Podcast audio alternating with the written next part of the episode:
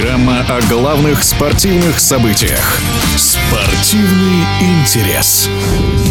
В Уфе завершился первый этап Гран-при России по фигурному катанию. В столицу Башкирии приехали далеко не все лидеры. Тем не менее, ярких прокатов хватало, отмечает спортивный журналист, автор YouTube-канала «Коньки с гвоздя» Инесса Землер.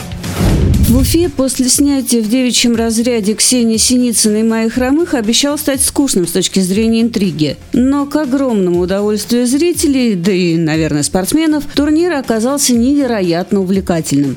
Даже при том, что в женском одиночном и в танцах фавориты были очевидны, они и выиграли за явным преимуществом. Аделия Петросян единственная заходила на многооборотные прыжки, и несмотря на то, что три из четырех были с ошибками, баллы за них все равно накапали более чем убедительные. Перед Елизаветой Худайбердиевой с Егором Базиным, помимо очевидных медальных амбиций, стоит задача доказать судьям, экспертам и публике, что прошлогодние валяния на льду позади. На первом этапе им это удалось. А вот у мужчин борьба за пьедестал в целом и золото в частности изначально выглядела сверхнапряженной. В итоге так оно и вышло. Конкуренция даже в рамках одного этапа высочайшая, а выиграл эти соревнования Евгений Семененко с четырьмя квадами в произвольной, включая отличный четверной Ридбергер. Но особый шарм этому этапу обеспечили не только победители, но и те, кто занял вторые места во всех видах. Анна Фролова, которая сменила тренерский штаб в ЦСКА на группу Евгения Рукавицына. В качестве ремарки замечу, что у питерского специалиста очень здорово получается работать с возрастными девушками. Под его руководством Настя Губанова стала чемпионкой Европы, а Аня просто расцвела за несколько месяцев подготовки в этом штабе. Привела в порядок прыжковую базу, а хореографическая составляющая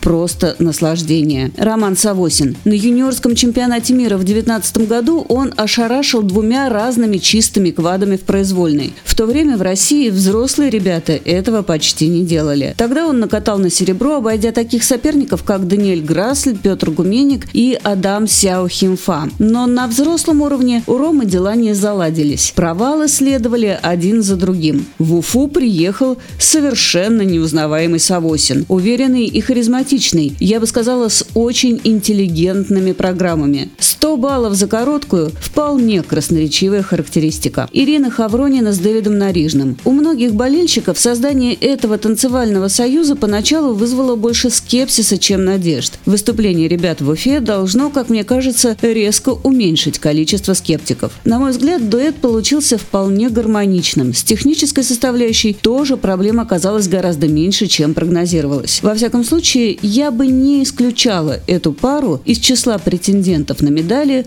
уже на ближайшем чемпионате России.